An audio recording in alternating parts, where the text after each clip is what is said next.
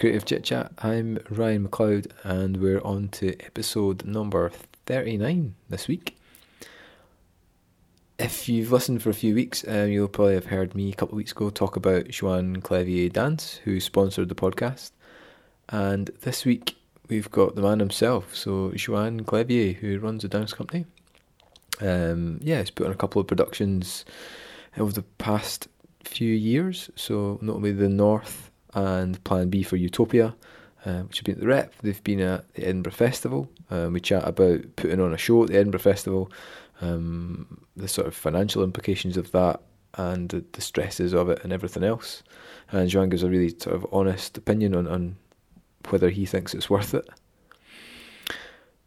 But what really fascinated me about the chat was diving into his process. I think, to be honest, I was quite nervous going into this chat because performative dance is something I know very little about. Um, I'm always quite nervous going to talk to people where I, I don't really know anything about the profession other than the research that I've done beforehand. And this is one of the most laid back, flowing chats that I think I've ever had. Um, I think I only did one edit or something like that, just cut a little noise out in the background. And it just went like a dream. Um, I really just genuinely enjoyable chat, and it was fascinating to sort of pull the parallels between Joan's process and how he creates a production and going through sketching and, then using post-it notes and all the rest of it to the final product, um, and a lot of parallels and how I suppose a digital design process works and the testing and uh, getting feedback and then going into new iterations and, and everything else. So. So even if you're not particularly interested in performative dance or dance or theatre, still absolutely fascinating. Um, and I'd, yeah, I'd highly recommend this. Um, before we dive into this week's episode, though, um, if you're new to the podcast, I know I've, I've been out and about shouting about it in various places. So if you are new, um, there's actually an article on Creative Dundee that'll give you a bit of an overview of the sort of last season. Um, I did sort of 10 things I learned from podcasting um, and each thing has got a, a, sort of recommended episode associated with it. Um, so it's a sort of good overview of the podcast if you're wondering what episodes you should go and listen to, um, or what ones you might well be interested in. Um, each one's also got a blurb, so you can sort of just dig into that, whether you're on SoundCloud or whether you're on the website. Um, yeah, and if you are new, please give us a follow. So it's at CCC Dundee on Twitter and on Instagram, and you'll find out when the new episodes go live and um, any other little teasers or little things that we're up to the podcast. So yeah, so that's it for this week's intro. Um, let's get into it. So this is Joan Clevillé, and this is episode number thirty-nine. Yeah, I came to Dundee um, because of Scottish Dance Theatre. Okay. Uh, I arrived eight years ago um, as a dancer. I had never been to Scotland not to Dundee. And uh, I was coming from Austria. At the time, I was working in an opera house in Austria, in a city called Graz. And um, and I arrived to Dundee to join Scottish Dance Theatre. I auditioned for them in London. I must confess, I didn't know the company before. Uh, but it was my partner who we were both sort of auditioning and searching for a new destination. And um, he insisted that we should audition for Scottish Dance Theatre. And uh, funnily enough, I got the job uh, and then decided to move to, to Dundee. And um, it's interesting because when I arrived, I thought, this is not for me. I, I was coming from, I come originally from Spain and I had been for three years in Austria. Um, and Dundee suddenly felt very rough. Uh, and uh, you know, Graz is a very sort of rich city and very pretty, very Austrian in that sense. And um, and I thought, oh no, I'm not going to last in. I'm not going to last in here. And uh, and then it turned out that I loved it. I completely, completely fell in love with the company and with the city, which was yeah unexpected. So um, what is, what is it about Scottish dance theatre that makes it so good that captivated you? Ooh, uh, many many things. I think it's the artistic integrity I would say. Um, when I joined at the time, uh, the director was Janet Smith, um, who had been there for a few years already. And then during the time that I was there, uh, she left, and then James McGillivray took over for a year, a transition year, and then Fleur Darkin arrived. Um, and there's always been um, during those four years, and now Fleur is still uh, the artistic director, there's always been this very strong artistic vision of the company and very strong artistic integrity. And that's, um, that's a treasure, really. And it's not so often that you find that. And that's a strange thing to, to say. But I had been already in one, two, three different uh, professional companies before I arrived to Dundee. And um, I, I, I had good uh, good times and, and bad times like everywhere, but um, you would work with some choreographers uh, and then you would sort of enjoy the process. But the overall sort of direction of the company, um, in general, it's it's difficult to find people that uh, that sort of bring um, a coherence to to the artistic vision, and that then also know how to nurture uh, you as a dancer, but also as an artist. And I think that's something that uh, there's a very strong culture at Scottish Dance Theatre and the rep um, about nurturing people and empowering people.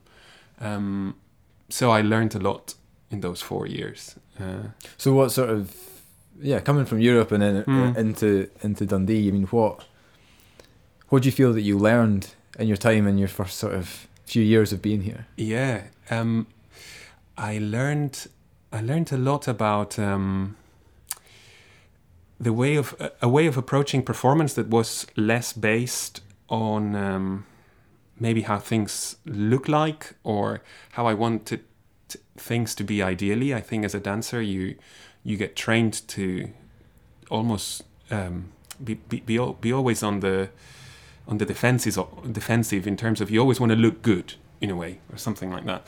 Um, and I think with Scottish Dance Theatre, um, I was introduced to a way of performing that was much more about being uh, generous and open about my experience as a performer and sharing that with uh, with the audience, and that sort of um, that can be really powerful.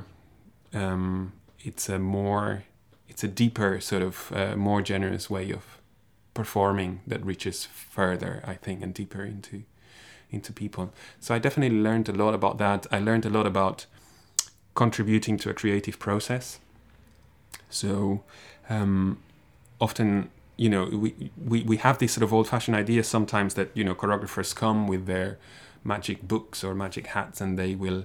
Uh, tell you exactly what to do and then you learn it from them and then you'll perform it and um, and uh, I think Scottish Dance Theatre and and the way I now try and work with my own company is much more um, it's much more of a dialogue between the choreographer, the creative team, uh, even and the, the dancers, and so there is a much more a stronger investment of the performers where you contribute uh, with it. It might be different things. It might be I don't know choreographic material.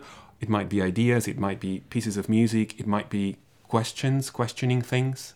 Um, so if you're not sure about something, or if um, you, you invest in it, you put you, you put yourself much more on the line, uh, and it's a much more vulnerable position, but much more satisfactory.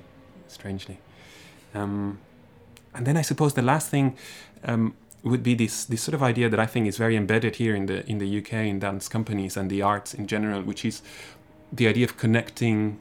Uh, further to, to audiences and, and to the responsibility to connect to, to communities. Um, again, when I was working in Austria and before in, in companies in Madrid and Valencia in Spain, um, we never did outreach. We never um, we never taught workshops.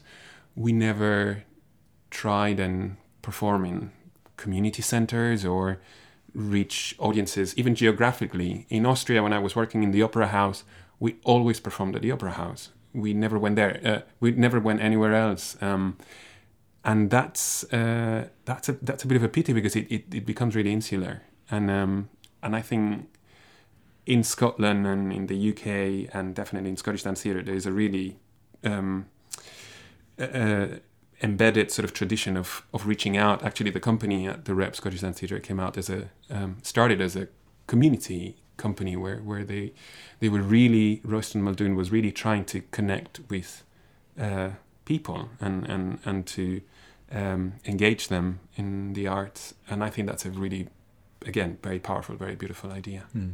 So, at what point did you decide I have to have my own company? Mm.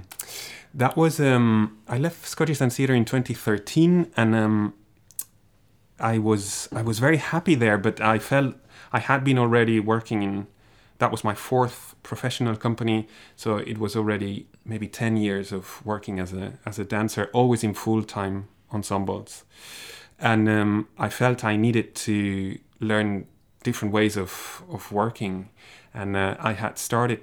Um, already since 2006 to um, to create my own choreographies, and it was always a, a side thing. It was uh, something that I would do um, in choreographic workshops. Scottish Dance Theatre had this um, under construction format, which was a format where dancers from the company and members from the company would uh, create pieces of work and uh, perform them, and then some of them uh, would then be taken on tour and into the main repertoire of the company. So I, I was fortunate enough that a couple of my pieces had been uh, toured nationally and internationally through that sort of scheme, and I was um, I was hungry for for developing my practice as a choreographer.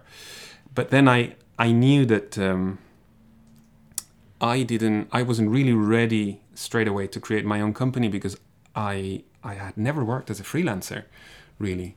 So I spent a couple of years working as a freelancer and doing sort of commissions as a choreographer as well, um, and learning a little bit what was this other way of, of working. So I worked with a company in uh, Brighton called Lost Dog. Um, uh, who's directed, which is directed by a choreographer called Ben Duke, who had choreographed for Scottish Dance Theatre. So I had that connection, and then I worked with a collective in London called uh, Dog Kennel Hill Project, and they're more closer to performance art um, and live arts. Um, so I learned a lot from those experiences. And um, in 2014, um, I decided to apply for one of uh, Creative Scotland's um, uh, funds. Uh, the, the, fund doesn't exist anymore. I think it was called an artist bursary or, or something like that. It was a, an artist development bursary. And um, I didn't get it. Uh, it was a no. Uh, but as you know, it happens very often that a, a door closes and then another one opens. You know, because I got that no, then I I said, okay, well, let's find a let's find another way of of doing these, and I kind of started reaching out to my network, and um, I reached out uh, to Scottish Dance Theatre, and I reached out to Janet Smith, who was the previous artistic director, and she's now principal at Northern School of Contemporary Dance in Leeds. So I organized myself a little bit to get some uh, space, studio space, and I asked two dancers, um, Solène, Solène Weinachter and John Kendall, to join me on some, uh, we call it R&D, research and development uh, period.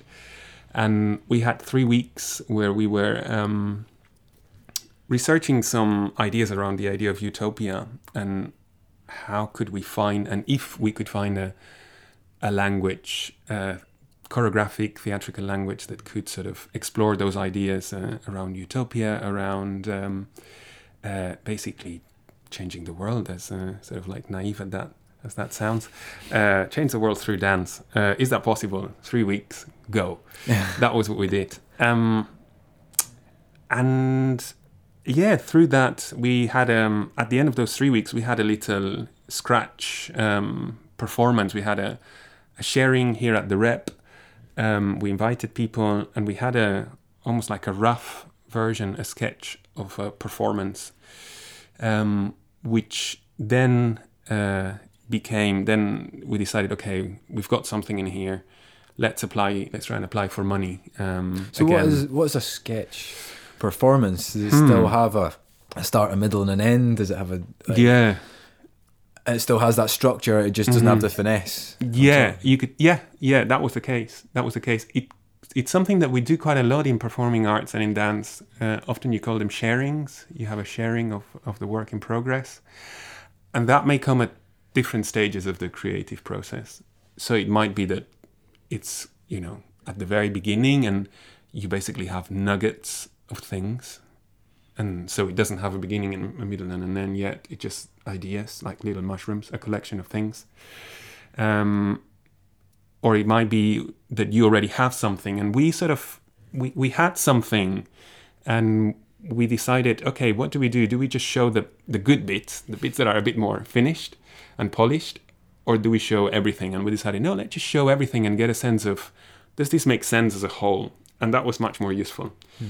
Obviously, you need to get the right people in the room, people that understand that what they're seeing is a sketch and that it's rough, um, people that are supportive in their feedback and in their criticism. Uh, or, um, but it's incredibly useful. Actually. So how, how do you collect that, that feedback? Um, there is um, uh, this sort of um, process uh, um, that uh, you can do it in, in many ways, but I like following this um, this system. That there is this writer called Liz Lerman, um, and she's uh, uh, designed this sort of um, I think it's called critical response, but I'm not sure now. Um, and she sort of devised this um, structure where people start by saying uh, what they see. They are statements that are uh, very objective. So rather than going, "Oh, I really like that bit," uh, they'll say things that they saw. I saw conflict. I saw tenderness. I saw uh, speed. I saw, you know, it could be many different things, and that gives you, as a maker, it gives you an idea of what is actually being perceived, what what is reaching out there. Um, then I, I think the next stage. Um, there is a time for questions, so there is a, a time for the audience to ask you questions to clarify things, and then a time for you to ask them questions. And then the very uh, last stage of the process is um, is more statements of uh, yeah of, of value, where where people might say.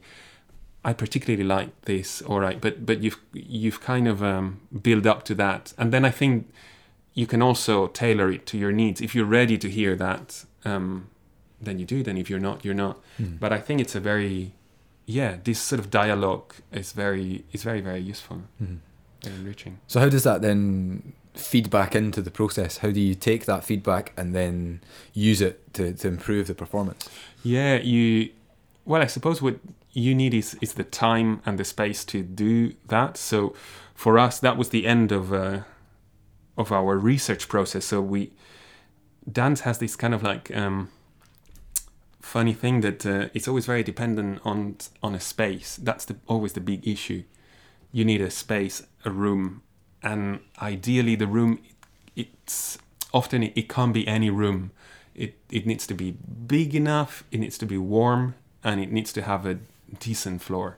Um, and uh, and that's difficult to get. Uh, that's not easy. That's not easy to get. So, um, I suppose you need, you know, you need to. In our case, we then needed to apply uh, for more funding in order to get the resources to to continue our that that development. Um, but then I suppose, yeah, you you kind of take all of those thoughts with you, you process them. I love having time between uh, my creative sort of chunks in the studio, time in the studio, time to reflect, um, to sort of look at the video. We try and document everything with video, and then you kind of re-look at the video, at what you've done in light of what people have said, and then uh, yeah, and then you get back into the studio, hopefully with a clearer idea um, of things that you want to change, things that you want to drop completely, that you want to edit, or new ideas that you want to to explore, and and it just sort of creates more and more layers. The the the work starts having all of these uh, layers of history as it develops, and things keep on falling, being added, uh, expanded, um, etc. Is that is that quite an easy process, or do you find that you Hmm. sort of butt heads and argue over things? Mm. And Um, at its best, it's very it's fun. It's um, I think there is something about uh, having w- when you're when you manage to be relaxed and uh, and have fun with what you're doing. It's always the best. Um, however, it's not always like that for sure. I mean, there are there are literally sleepless nights. Yes, for sure. There are moments of uh, where you can't um, see. I, I find that often when I'm trying to m- make sense of the different uh, sort of elements that we have and trying to make this middle beginning you know beginning middle and end making this structure and um, you, you know I, I often work with um, uh, post-its. You know, I've got all of these different uh, post-it ideas and uh, of things that we've done in the studio, and uh, it's great because you can, you know, you can shuffle them, you can take them out of the frame into the frame, put them in different orders. Um, but yeah, until there is a moment, there is a sort of a critical moment where, uh, before everything sort of starts coming together, and you find what's the what's the thread. I often I often think of uh, the way I work. I, I I work with these different elements, so it's almost yeah like mushrooms, sort of things that are uh, growing, and then it's almost like one of these uh, drawings where you have to join the dots, and then this drawing this this shape appears. It's a little bit this similar thing. You just have to kind of figure out which are the right dots to to join in which order, and that yeah that can be a bit painful sometimes. yeah. But I suppose you would make you make your life easier by surrounding yourself with good people. For sure. Um, so, I mean, what is it that you look for when you're creating a, a team to put on a, a, production? Yeah, yeah. Because I work really uh, through a devising process, um, it's really critical to have the right people around me. Um, so I'll, I'll I'll often work with people that I know already that I have a relationship with. So also the works that I create tend to be small scale with two, three people with my own company. And therefore, um, it's a very intense, very intimate relationship for, uh, you know, for, a, I don't know, it takes us probably about a year and a half, two years to make a piece. So um, I need people to be really open to go on a journey with me. Um, people that are comfortable with uh, uncertainty and that are comfortable to um, uh, to be creative in a in a really generous way. So I, I don't come up at the beginning of the process with a master plan. I don't have a master plan. I don't know what the piece is going to be. I don't know what the relationship with the audience is going to be. I don't know. I, I know I know very little about it. Although I've I, have i have probably I, I come very prepared. I've done a, a lot of research before it, but I still don't know. It's something that it's really hands-on, and you find out by doing it. It's experiential. So you need people that are willing to go on that ride. It's a bit of a ride of a roller coaster. Um, I look for uh, generosity. You know, people that want to invest in the process that will not just sit back and wait for me to come up with a solution, um, that will propose things, and um, funnily enough, also that will challenge me, that will not always say yes. Often, when I've worked in uh, other contexts with maybe young students, uh, you realize they often they often try and be good dancers, you know, and be and please be very pleasing and, and please you by saying yes, and that's not so useful actually. Um, it's really useful to have someone who will say, yes, what about that? Or, um, or that will subvert the rule that you've created, or, um, and that they'll know when to do that as well, of course. Mm. You know, someone who's just obstructive um, is not helpful either. Yeah, I think that's, I've also found that in my practice working with a range of, of different people is that you have to find that balance. You have to know when to question and when to accept yeah. and, and yeah. just what's the phrase that people use? Um, lose the battle to win the war. Yes, totally, totally, and uh, and it's beautiful when you see that happening when people really, yeah, invest, come up with uh, ideas, come up with movies, come up with uh, pieces of music, come up with questions, and then. Yeah, also when they'll just get on with it because they know, okay, now it's just we need to okay, I don't understand what you're saying, but I'll I'll give it a fair shot, mm. and that's really beautiful yeah. to see. Um, I suppose because of what I do, I work in.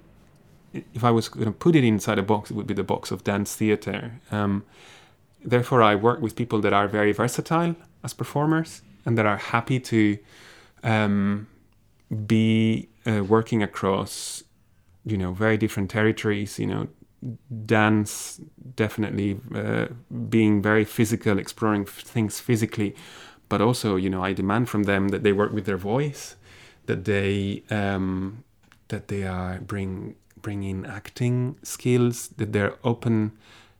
I would say that, that they're open for play. Play is a very important part of my process, I would say. And um, and so finding people that are, you know, not too rigid about what a, being a dancer might mean, but uh, that are very open and generous. Uh, that's yeah, that's very important to me. So you you take this production through a, a quite a lengthy process, Yeah, and then you get to a point at which you're you're happy, um, and then you start to put it in front of people. mm. And then sort of plan B for Utopia, you, you guys took it on tour yeah, um, with over 50, 50 shows. yes, Um, what I'm interested in is uh, that aspect of touring, and because your work obviously has a, a sort of element of improvisation as Yes. well. So how does a piece change over the, the sort of period of a of a, a tour? Yeah. I mean, with Plan B for Utopia, it's been amazing. It's been two years of touring the the performance, and you know, going back to this idea of uh, layers of strata of uh, of information, it just sort of keeps the the archive keeps being getting bigger and bigger. Um, so if you were if you were to take a video from the preview and and watch a performance now, I would say, you know, ninety five percent, ninety nine, yeah, a lot of it is exactly the same. Yet, if you would watch the show, it's completely different. It's very very different, um, and that's it's difficult to explain. It's it's almost a it's nuances. It's uh, small details. It's things that you get to understand better.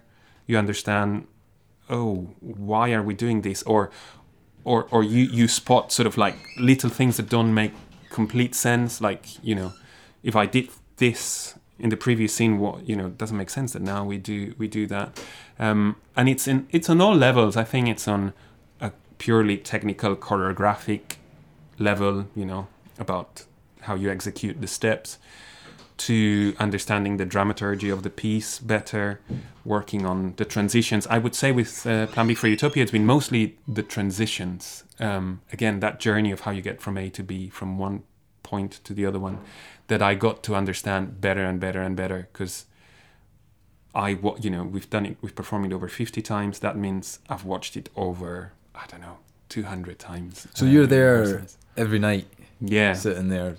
watching it again. Um, and therefore, that's also why, and for the performers from the inside, it's the same thing. They're, they've done it so many times. And therefore, we need to find strategies to keep the work really fresh and in the moment.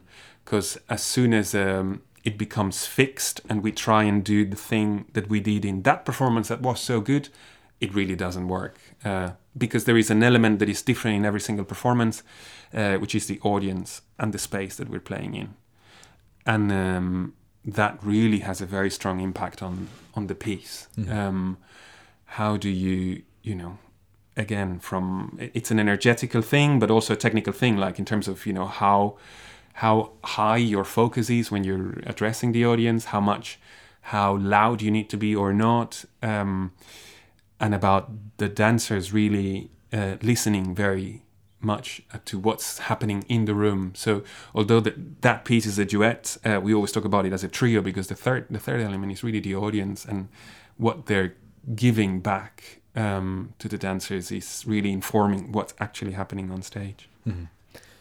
Because I mean, when I go through projects, there's a sort of there's an arc in it, and you, you at the start for me, there's an excitement. There's you're getting started, you're throwing Mm. ideas about, you're then actually refining that and getting to, and then there's a dip because you've got Mhm. to the point where you're then just doing the sort of the number crunching or getting all the, Yeah, content in or yeah, all that, and there's a, there's the definite dip, and then and then you get it launched, so then there's a little upswing, but it's never as high as that first thing at the start. So I'm interested to find out what's what the arc of your projects are like and how that feels across the entire experience, and where are the highs and where are the lows. Yeah, I, it definitely feels like at, at the beginning there is this. We always say uh, there is this. The first weeks we're just playing around, you know, we're just playing around. Anything is possible. We're just, you know, everything is very, everything is open. It's full of possibilities. And then yeah, there comes this sort of like uh, when you first start sharing it, then you start you need to start making decisions. And uh, and um, you know we we often work towards different sort of deadlines of sharing during the work in progress. And you know towards each one of them you you know it, it definitely it, it goes up the excitement goes up the pressure goes up.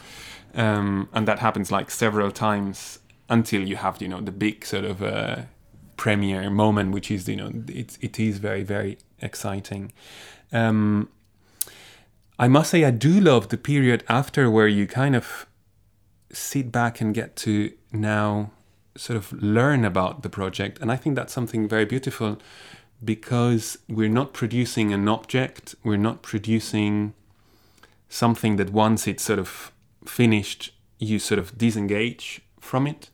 It's it's live performance, so therefore you every time that we have a performance, we, we need to be there, we need to rehearse again, we need to prepare ourselves again, we go on tour. So you stay you stay with it. And um, for instance, with the North, the piece that we've just premiered, we premiered it in May, and yeah, it was a big it was a big push to get it, uh, you know, to get it out there. And uh, we premiered at Tramway, which is a bit of an iconic venue as part of Dance International Glasgow, and there is all this sort of like, uh, yeah, big ex- excitement around it and big buzz around it. Um, and then we did we did uh, we left it and then we did some performances at the fringe and we had nine shows in a row and I really enjoyed that because it was you know that sort of big stress and tension from the from the premiere is gone, and you can now sort of like sit back and look at it, and then you you start seeing more things, and you start. It's almost like the work starts talking back to you, and then you're much more able to uh, edit, make decisions. You know, so for instance, at the premiere we had a piece that was 67 minutes, and by the end of the fringe it was 60. You know, that's quite a lot. Seven minutes gone, you know, seven minutes of, you know, faffing around, seven minutes of not, uh, of things that were not uh, quite crisp uh, enough or that were not quite clear enough. So you want the, the piece to, yeah, to almost condensate, to, to distill, basically. And, um, and that's a beautiful process. And, and of course, yeah, the curve is, is sort of like, it's less of a peak, it's more of a long, uh, long curve in there, but it's it's very beautiful. And then if you if if you have the luck, like with Plan B for Utopia, that that curve just suddenly is really really extended, and you've got two years of touring, you know, there there is a point that comes a deep for sure, and you're like, oh, can I watch these again? like really? Um, but uh, you know, then then comes this other, you know, this you have to bring in these other skills about okay, how do we refresh this? How do we keep it alive and in the moment and relevant? Um, and that you know again involves not being too stiff and certain about how things are, but being more flexible and and you know allowing room for new things to happen, um, allowing room for play. So um, you mentioned the Fringe, mm-hmm. and you've just finished your second run with your, your new production at yeah. the Fringe. How how is that experience of of putting something on? Because I mean, you hear sort of mixed reports. I mean, it's great going around and having the fun of mm-hmm. exploring and going seeing shows, but how is it actually putting on a production? Mad. It's pretty mad. Um, and amazing at the same time. Um, yes, I can understand why it's mixed. It's a mixed bag. It's a beast. Uh, the Fringe is a is a big beast. Uh, beautiful, but but it can be tough. Um, it can be a bit cutthroat. So I would always recommend when I have artists, fellow artists approaching me and saying, "Oh, we're thinking about the fringe." I always say, you know, first go and check it out. You know, be around, watch performances, watch venues with your, you know, with your creative hat on, with your hat of artistic director or choreographer or theater director or singer or um, start looking at the venues, start looking at uh, how you know how people do present their shows, like the marketing, all, all of those things. Um, you know, because it's it's quite a yeah, it's a big beast. There is a huge crowds, and so to be able not to to sort of drown, it's it's it's difficult. And um, I think we're we've been very lucky that uh, both with Plan B for Utopia and the North, we were uh, presenting the pieces at Dance Base, which is the National Centre for Dance in Edinburgh, and um, I would say that's sort of the best venue for dance in terms of they they know what a dance production needs. they invest in the production and they program in a in a sustainable way. Of course, within the constraints of the fringe, which are tight, but you still have a studio warm up, which for dancers is really important. You have sort of like decent turnarounds uh, times between slots of performance. Um, they, as a Scottish-based artist, they give me a quite a an okay deal uh, in terms of fee and payments and all of that sort of stuff. Um, but that's almost an exception, really. Um, there is a lot of. Uh, it can be very, very expensive. I think we, we sort of calculated that for us to take the a week at the fringe sort of comes around about easily ten thousand pounds, twelve thousand pounds of investment. So in our case, we definitely need subsidy in able to do uh, in order to do that. So if you're thinking of doing it without a subsidy and risking your own money, um, you know you have to be cautious. You just have to be cautious and realistic.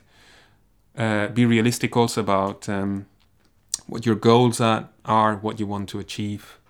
Um, if you if it's okay to lose, you know, a couple of grand, but you want to get your work out there and you want to uh, get promoters to see it or audiences to see it. Um, it's it's it's a, it's it can be worth it, but you need to be sort of ready and realistic uh, about it because otherwise, yeah, you can suddenly get caught into a situation where it's where it's not fun, where you're in a venue that you know you've got five minutes, literally five minutes to you know get in, do the show, five minutes, literally five minutes to get out where there is no support for marketing, where there is, you know, where they'll charge you to hang a light, an extra light, and and those things are they're they're nasty. They they can be nasty, um, and so yeah, you have to be cautious. So do you think you will continue to put on work at the Fringe? Yes.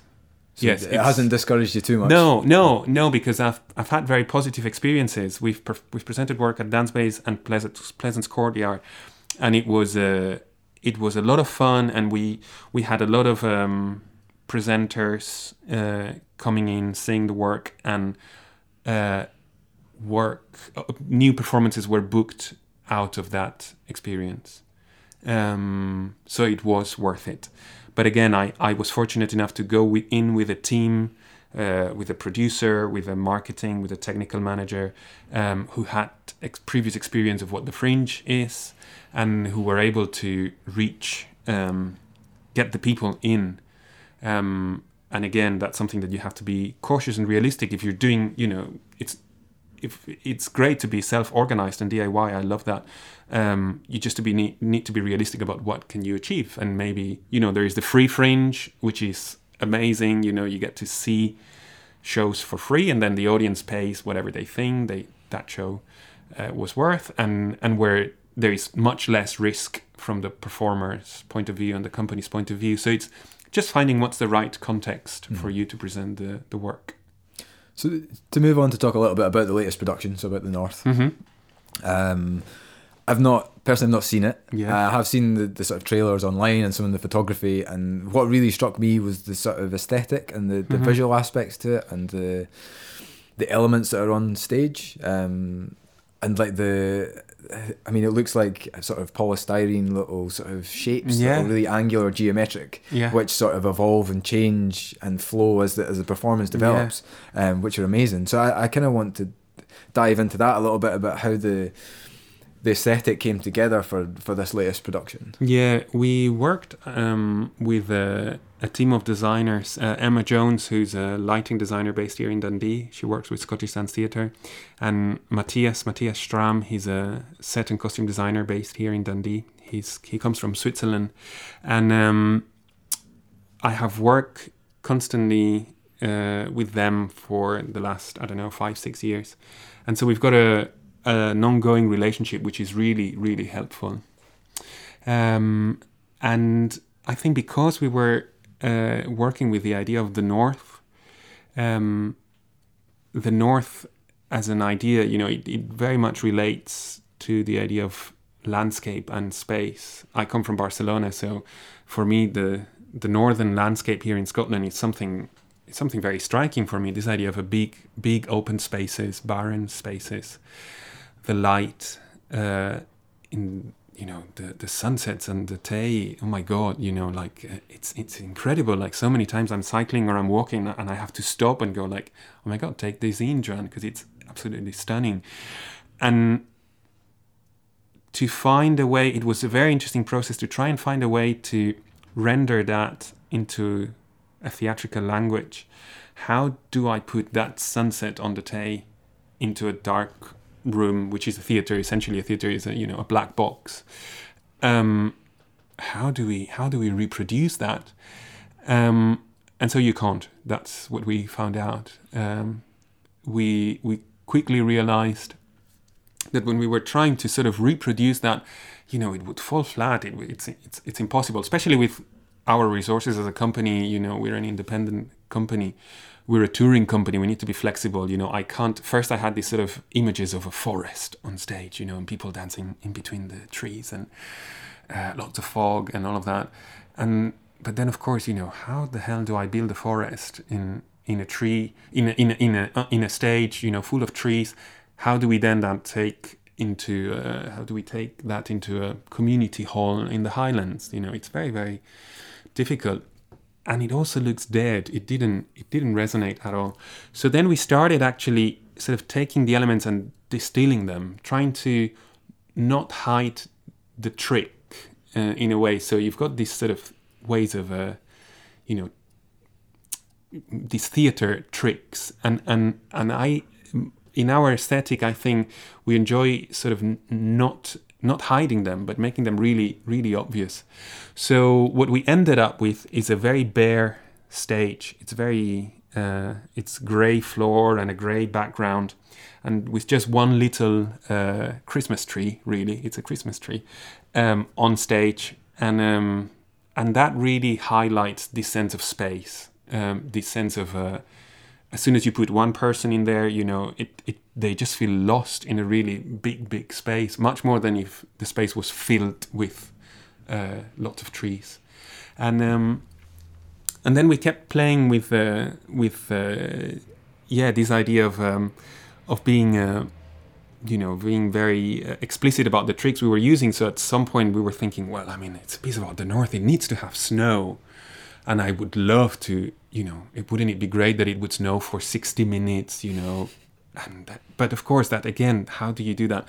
So then in the end up we, we ended up using this, yeah, this um, uh, material which is recycled material that you use to um, protect things when you send them. Yes, this uh, I'm not sure if they're polystyrene or, uh, but yeah, they are these spongy sort of triangles. Um, and uh, when you just, you know, when you literally take a bag and start pouring them on stage, they just have this amazing, wonderful effect. Um, and um, and that's sort of the process that, that we that we kept on on using throughout the piece. Um, we we also worked a lot with uh, yeah with lights because light had to be very prominent, and then we decided okay well let's just use fluorescent lights. Um, so we use these fluorescent lights that change color and they're on stage. You see them. You see what's happening but they create the most amazing combinations of colors which of course reminds you of northern lights and of uh, all of these beautiful uh, amazing uh, uh sunsets and dramatic sort of uh, light that you that you get in in the north. So i think well dance based performance in theater um, i'm trying to think about it as a as attracting an audience. Um, mm. and i think there's in my mind, there's there's probably a lot of stigma attached to it, and people unsure of what they'll come to see or whether it will be too highbrow or. So, I, I want to get your opinion on how how you would encourage people to come and, and see your work um, if they do have these sort of preconceived notions. Yeah, I completely understand. And I mean, contemporary dance, I mean, it sounds just, the name sounds awful. I mean, it's just so uh, intimidating. Um, a lot of people, yeah, have concerns about they're going to go there and not understand anything, be bored. Um, and I always say it's a bit like cinema. I mean, when you go and see a, a, a movie from, I don't know, Woody Allen, or when you go and see a movie by Quentin Tarantino or by the Coen brothers, or a blockbuster, they're just very different things. Uh, but you know, you might not like Quentin Tarantino, but you might love Ken Loach, and it's a little bit the same with contemporary dance and with dance in general, um, it's very personal and very uh, relative to the choreographer, uh, artistic director.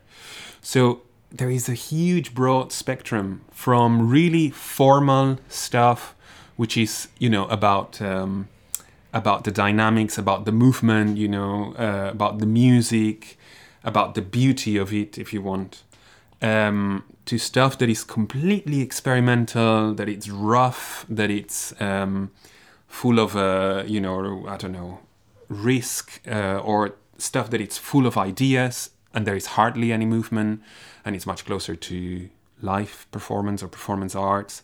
Um, what I do um, is a mixture of uh, dance and theater, so there is always a narrative arc, there is always a story, and um, it's and therefore it tends to be people tend to find it very engaging um, because they can hold on to a journey of characters, and um, if I've done my work properly, we are shifting gears between talking, not talking, dance, abstraction, narrative, and you're not really realizing that you're uh, shifting those gears. That's, I would say, the, the where my skill uh, or my virtuosity and the vir- virtuosity of the dancers are is that at one moment they're talking to you, at one moment they are uh, just using their bodies, and you still engaging, you know, and you and you haven't felt any bump in between or any cut in between.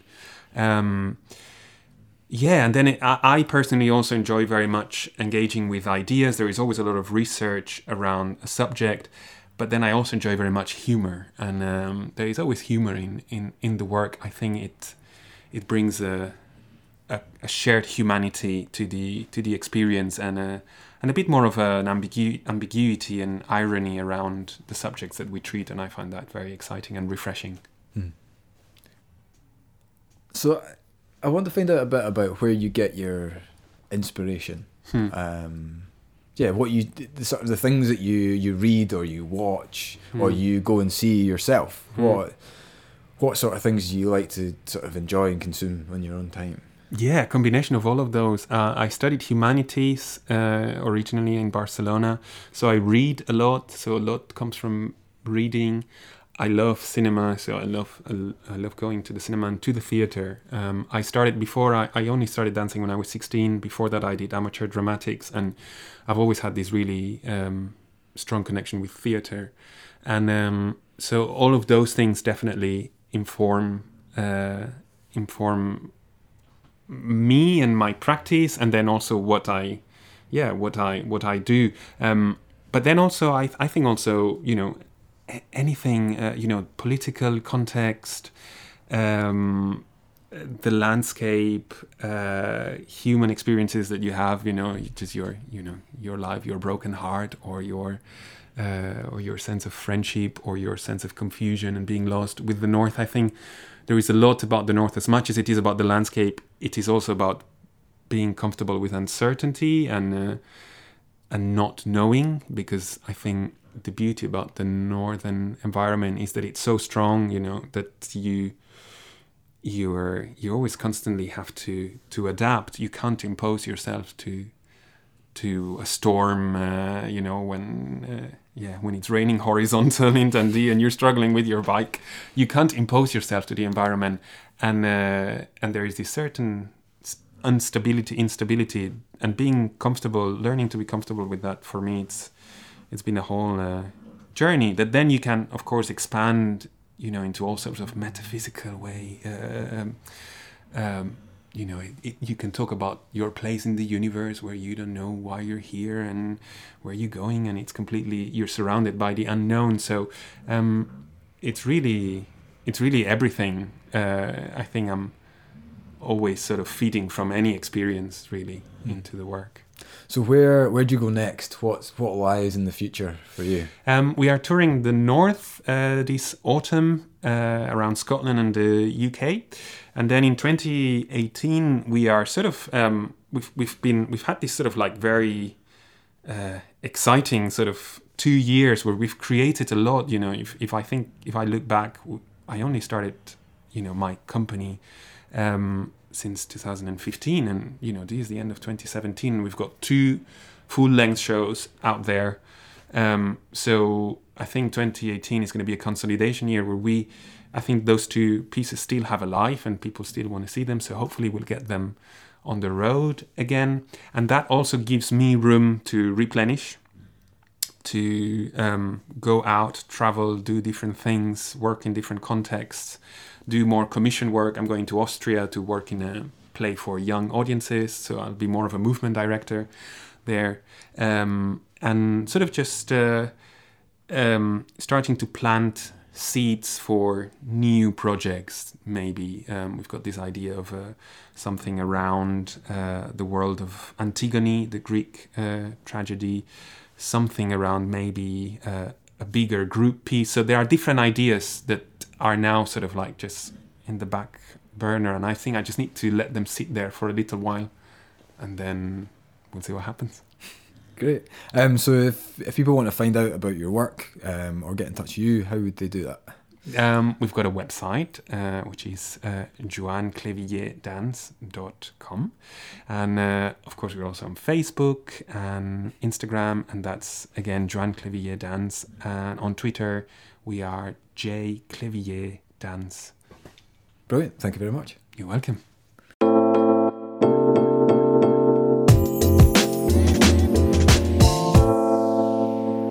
So that was Juan. Um, hopefully you enjoyed that as much as I enjoyed uh, chatting to him.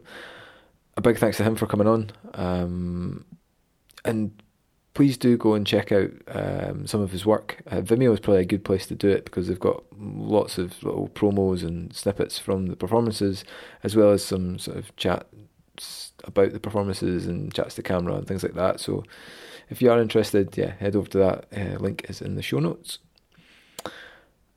And that's it for this week. Um, all that left to be said is please do follow us on Instagram and on Twitter, which is at CCC Dundee, or if you prefer, on Facebook, join the group, which is facebook.com forward slash groups forward slash CCC Dundee.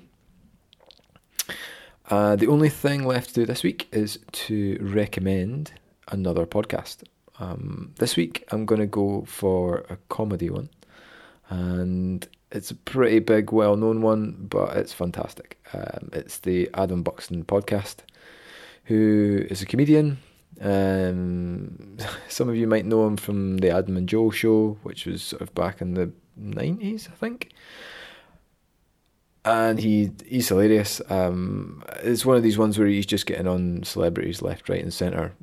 Loads of people that you have heard of. Um, a couple of highlights um, particular, I'd say Louis Theroux. He's had a couple of chats with him.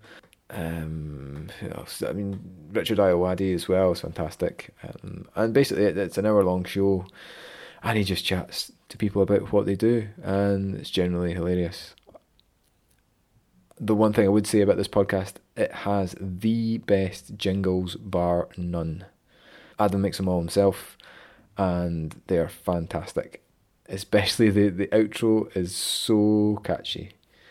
Yeah, so 100% well worth a listen. Go and check that out. That's the Adam Buxton podcast. Yeah, so this really is it for this week. And I'll catch you next Wednesday. Bye.